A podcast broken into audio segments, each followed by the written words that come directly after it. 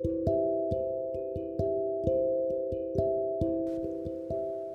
いどうもこんばんは。えー、っと今日はですねちょっと今公開されてる映画とはちょっと違うんですけども、うん、僕がね個人的にちょっと思い入れがある映画についてお話しできればなと思います。はい。でねちょっとこの映画に関して話したくなったのがですねまあ僕はあのもう40手前なんですけど今年で。なんかねもうほんと年取ったなと思うのが一時的にねなんかこう解雇中に陥る時がありましてですねそれがね僕にとってはねやっぱり90年代なんですよ。であの僕の世代でいくと小中高っていうの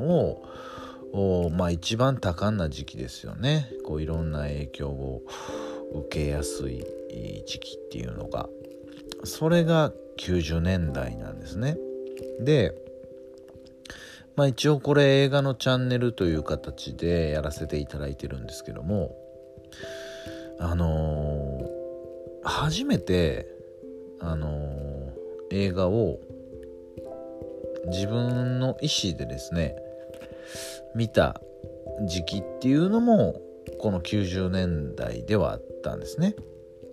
あのそれまではあのまたこれも違う機会にお話できればと思うんですけどまあいわゆるこう子供が見るような作品ですよね。僕の当時でいくと「ドラゴンボール」とかね。うんとかまあ親父に連れてってもらった「ターミネーター」とかね。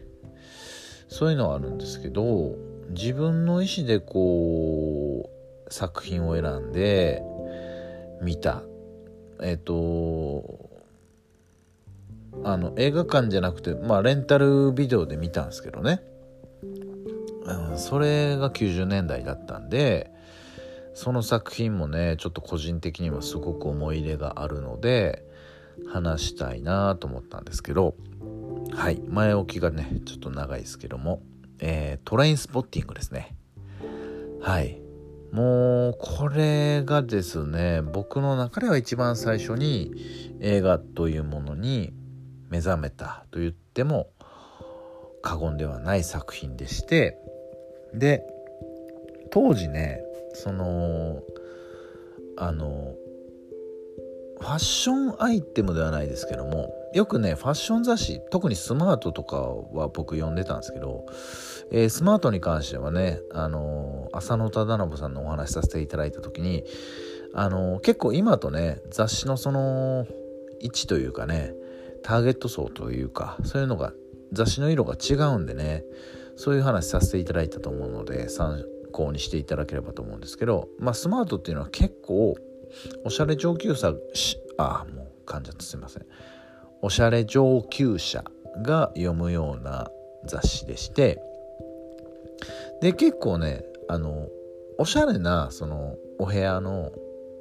話あのそのファッションスナップだけではなくてですねおしゃれな部屋のあのページ特集なんかもあったんですよ。でもうこぞってですね実際売り切れも続出してたんですけどもトレインスポッティングのポスターがものすごく流行ったんですね。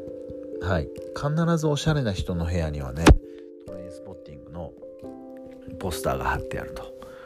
いう状況でしてで僕もねあのラフォーレが地元にあったんですね。でえっとその中に初めてあれはもう98年9年かな。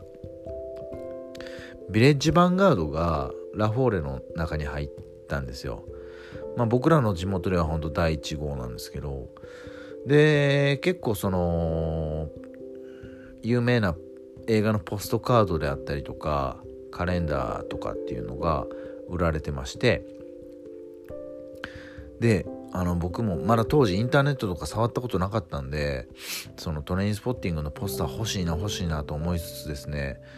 ねもちろん、うん、通販とかアマゾンとかもなかったですからね。メルカリとかも。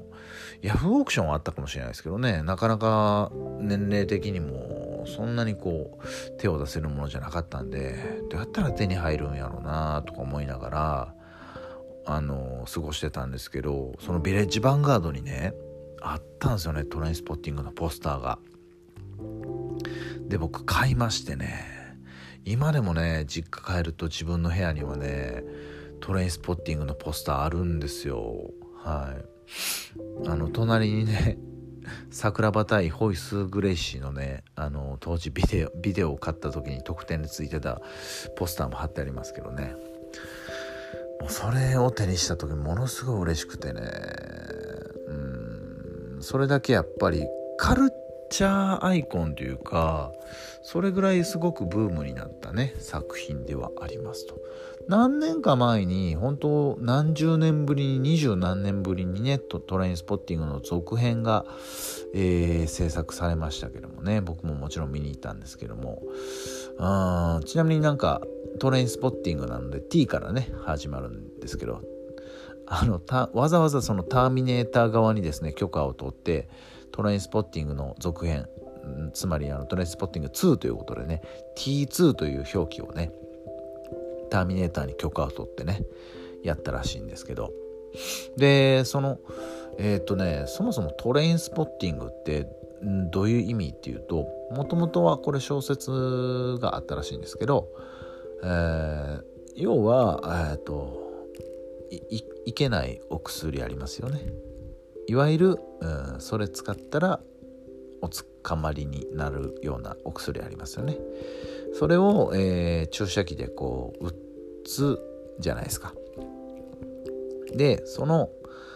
こう打った穴がこうポンポンポンってつな連なってる様を、えー、トレインスポッティングっていうらしいですね、えー、ソースは、えー、町山さんからいただきました。言ってましたね町山さんがね。で、えーと、ストーリーはそのスコットランドのまあフラフラしてる若者があお薬やったりとか恐喝したりとかっていうねほんとどうしようもない若者の日常を描いてる映画にはなるんですよ。で僕は小説は読んだことないんですけどもあのー、何がね衝撃受けたってね今でもたまに DVD 見返すんですけどとにかくスタイリッシュなんですよね。映像というか。映像もそうやしファッションもそうやし何もかもが当時の僕にとっては本当センセーショナルでうわすごいなと思ってみました。もちろんちょっと生きったね感覚もありましたよ。こういう映画を見る俺ってファッショナブルでおしゃれやろっていうねのもありましたけどもまあでもね本当にそれだけカルチャー一時代を築いた作品ではありますね90年代をね代表する作品ではあると思いますまああの監督もねダニー・ボイルでそこからねブレイクしましたからダニー・ボイル監督っていうのも。あの正直まあそこから別にそんなに追いかけてる監督ではないんですけど。でも当時のねやっぱりそのトレインスポッティングのこの影響力というかですねそういうのは凄まじかったっすね。でまあ主人公がねユアン・マクレガーでなんかこの映画のために本当のねいつもの標準体重から78キロあのー、減量して役に臨んだらしいんですけどあの例えるなら本当河本大翔さんみたいなほんとガリガリ坊主なんですよね。基本坊主なんですけど坊主でピッタピタのデニム履いてで汚いこうハイカットのオールスター履いてでこうチビティチビティっていうのも今わかるかな。ピタッとした T シャツのねサイズ感で。これはもうねめちゃくちゃかっこよかったんですよ。うん、が一応主人公になりますと。はい。もうなんかねそれだけでもほんと様になるというかね。でなんか変わった映画なんですよね。なんかこう映像的にもちょっと変わっててね。例えばその座薬お尻に入れるタイプのねそういういけないお薬をがあってそれをこううっかりこうねトイレで落としちゃって その便器の中に突っ込んで あのなんか海みたいな海を泳いでるみたいなシーンになってね取り返すとかね。うんなんかそういうなんかこうスタイリッシュというか今までなかったような映像の繰り返しというかね。うんそんな感じがありました。なかなか当時の僕としてはですねそのその当時のそのスコットランドというか彼らのあの過ごしてる経済の状況というか国の状況というかそういうところまで掴み取ることはできなかったんですけどもまあそれなしでも単純に面白い作品ではあったんですよね。うん登場人物もねいろいろ変わってましたね。あの007オタクのシックボーイとかねあの筋トレが趣味のトミーとかねあとあの変なちょっとヘタレキャラのスパッドとかね。あとあの喧嘩ぐるいきなりあれですよ。あのパブみたいなとこでね飲んでたら2階席で飲んでたらジョッキをいきなり放り投げてですね。で当然1階のねお客さんにバシャンって当たるわけじゃないですか。そっから喧嘩をわざとふっかけるっていうのはもうほんと全員土地狂ったようなねあのキャラクターばっかりなんですけどもちろんねそれをね経てね俺もこういう風になりたいとは全く思わなかったんですけどなぜかねそういう様っていうのがうーんなんかスタイリッシュでかっこよく見えてた映画なんですよね。うん、まあ、さっき言ったようにそのファッション的な部分もねなんか活かしてましたしねあのー、そのヘタレキャラのスパッドとかねこうあのースーツにねあれ確かアディダスのバーガンディカラーのねサンバとかを合わせてたりとかまたそのおしゃれをしてる感じじゃないけどたまたまそこにあった靴履いてるっていう感じで見せるのもかっこよかったんですよね。うん、で僕もともと音楽とか全く詳しくないですけどそこであの初めてね僕映画のサントラ買ったのもあのそのトレインスポッティングが最初なんですよ。であのイギーポップとかね全く知らなかったですしでもとにかくその使われてる音楽があの音楽疎いながらもやっぱりかっこよかったんですよね。うん、結構イギーポップのあの曲は最初の方で使われたりとかあとなんかこう四つ打ちの曲も使われてたりとかこうクラブとかでね流れてるようなシーンもありますしあとはねやっぱりもう皆さんご存知だと思うんですけどエンディングにかけての「アンダーワールド」ですね。とかあのどうしても聞きたくてそれを買った思い出がありますね。うん。それぐらいやっぱり思い出に残るような作品ではあった。もうなんか作品だけじゃなくてもその美サントラであったりとかファッションであったりとかもうその映画の取り巻く全てにうんいろいろとこう影響を受けたんじゃないかなと思います。なかなかねあの映画初心者の僕当時僕にしてはですねまあ内容的にもねあのいけないお薬に狂ってしまってみたいなまあ正直破滅に向かっていくみたいなね内容だったのでなかなか衝撃的ではあったんですけどねこう一生懸命ね当時僕は僕なりにねその意味をこ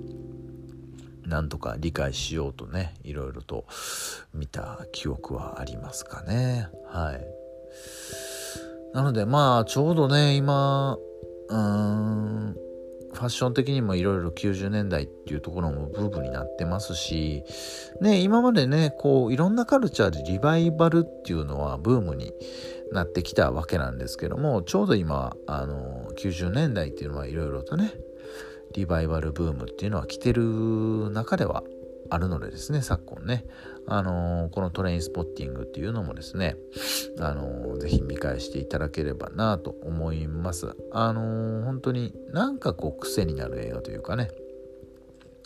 あの本当最低なやつらなんですけどあのトレインスポッティングその2がね T2 がうん決まった時にやっぱりあいつらに会いてえなっていうあのどうしようもないやつらだけどやっぱりも今どうしてるんだろうなあいつらって思いたくなるようなね、えー、作品ではあるのでねぜひぜひ、えー、楽しんでいただければなと思います。はい。かなりね内容がちょっと解雇中になりましたけども。はい。ぜひぜひ見てみてください。はいご視聴ありがとうございました。